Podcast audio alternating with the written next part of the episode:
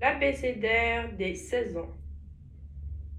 Pour partager tes connaissances acquises jusqu'à présent à tes proches, tu vas pouvoir créer le jeu de l'abécédaire des 16 ans. Pour construire le jeu, tu as besoin de deux feuilles blanches, d'un stylo noir, des ciseaux et d'une règle. Pour commencer, tu formes 26 rectangles sur les deux pages. Tu écris ensuite une lettre sur chacune des cases. Puis, tu découpes l'ensemble des rectangles pour obtenir les 26 cartes du jeu.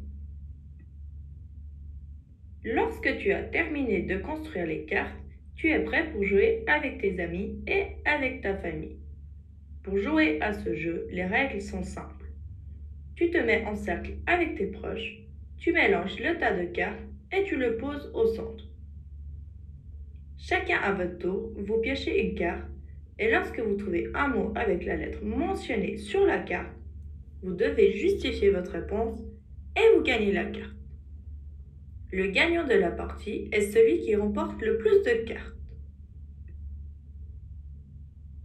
Maintenant, c'est à toi de jouer.